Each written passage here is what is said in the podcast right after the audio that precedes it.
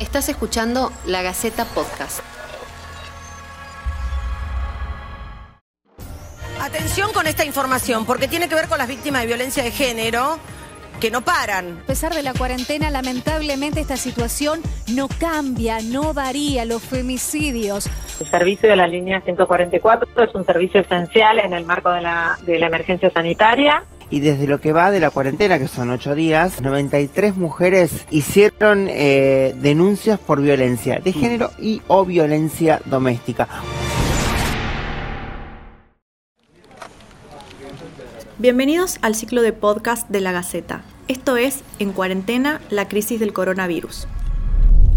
Nuestro objetivo es llevarte un poco de claridad en medio de tanta información. Debemos tener mucho cuidado con replicar noticias falsas que aumentan la confusión y la psicosis colectiva. Con el compromiso y la seriedad que se necesitan en este momento, vamos a responderte día a día a todas las dudas sobre la pandemia. Si nos estás escuchando a través de lagaceta.com, podés dejarnos tus inquietudes en los comentarios. Hoy la pregunta que todos nos hacemos es si la violencia de género es la pandemia a la que estamos acostumbrados. No la vas a ver nunca más. Esa fue la amenaza de Leonardo Almirón de 23 años a su esposa antes de secuestrar a su hija Jimena y llevarla al monte. Y cumplió. La policía halló el cuerpo de Almirón colgado en un árbol y a pocos metros el cadáver de la niña de dos años. El macabro hecho sucedió el viernes pasado en el barrio Las Tipas, en Tucumán, a 50 kilómetros de la capital, y es uno de los 12 casos de femicidio en lo que va del año. La situación extraordinaria por la que atraviesa el mundo, el país y la provincia por la pandemia por la COVID-19 acapara la atención y los esfuerzos estatales por estos días. Después de las medidas de emergencia, las autoridades están abocadas a ocuparse de situaciones que son especialmente urgentes, una de ellas es la violencia de género. Sucede que permanecer aisladas las 24 horas sin posibilidad de salir a ninguna parte ni de relacionarse con otras personas implica un riesgo latente para las víctimas de violencia de género. Desde los primeros momentos en los que se recomendó el aislamiento, tanto las dependencias oficiales y las organizaciones sociales que se ocupan de este drama social, como los movimientos de mujeres, comenzaron a difundir que las guardias permanecerían en alerta por aquellas mujeres a las que la cuarentena las encuentra encerradas con un violento. Desde Mujeres de la Matria Latinoamericana, a través de nuestro observatorio Mujeres, Disidencias, Derechos, hemos realizado un informe sobre femicidio en los últimos 10 años en la Argentina el cual arroja un dato que en este contexto nos parece de suma importancia y de suma preocupación. El 62% de los femicidios ocurrió en la casa de las víctimas o en la casa que la víctima compartía con su agresor.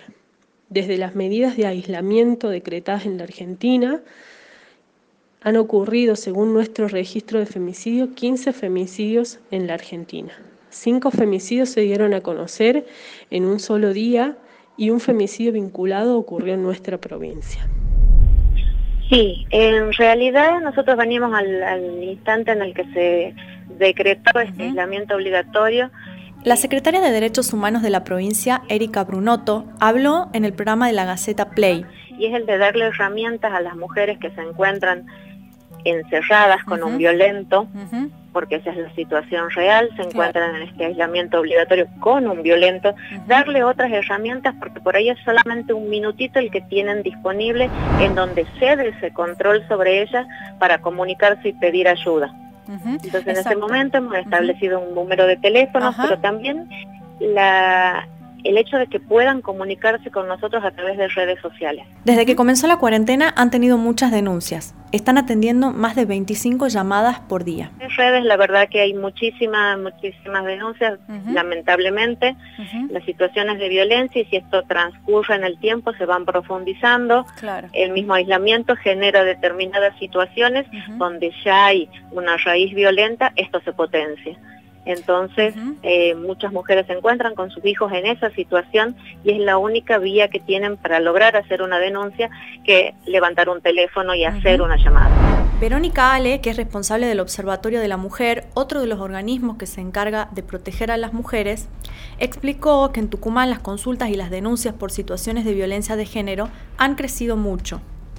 Pasaron de tener dos o tres consultas por día a diez.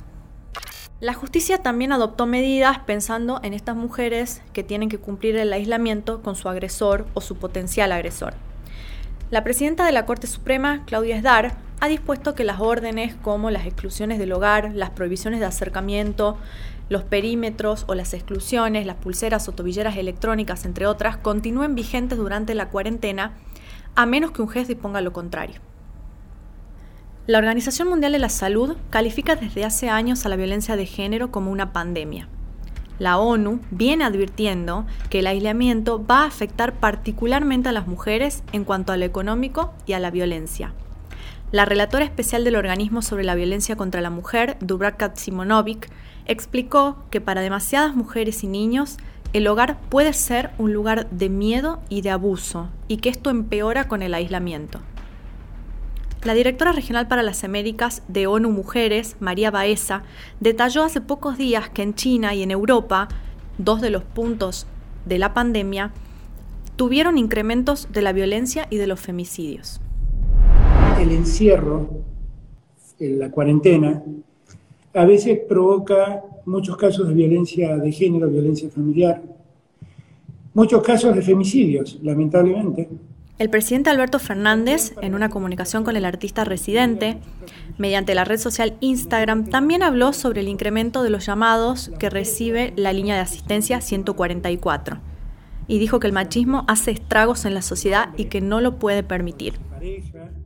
Tienen un teléfono donde llamar para pedir auxilio e inmediatamente el auxilio lo tendrán.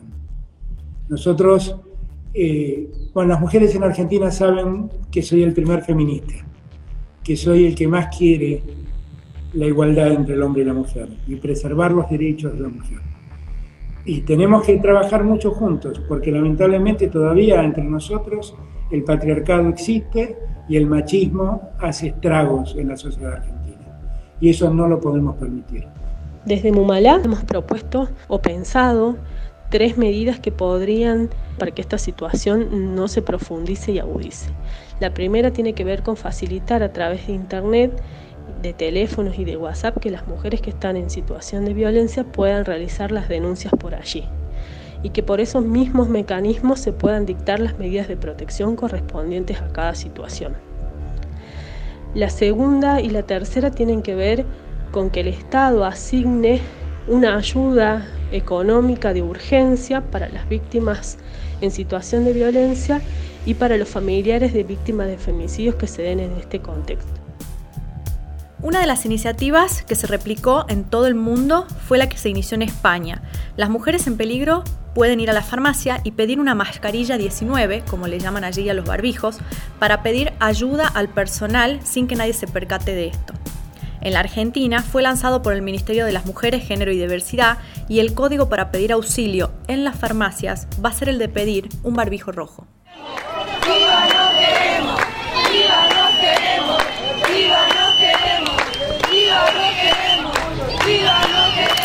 ¿Dónde se puede pedir ayuda? Si sos víctima de violencia de género, podés pedir contención, asesoramiento o denunciar al agresor mediante diversas líneas. Desde todo el país se puede llamar al 144. En Tucumán, si estás en peligro, tenés que llamar al 911. También podés comunicarte con el Observatorio de la Mujer al 452-2443, a la Oficina de Violencia Doméstica de la Corte al 424-8000 interno 148 o al Cuerpo de Abogados de la Secretaría de Derechos Humanos de la provincia al 484-4000. Esto fue En Cuarentena, la crisis del coronavirus. Déjanos tus preguntas y tus comentarios. Vamos a estar brindando información chequeada permanentemente. Y por favor, en lo posible trata de no salir de tu casa, colabora y nos cuidemos entre todos.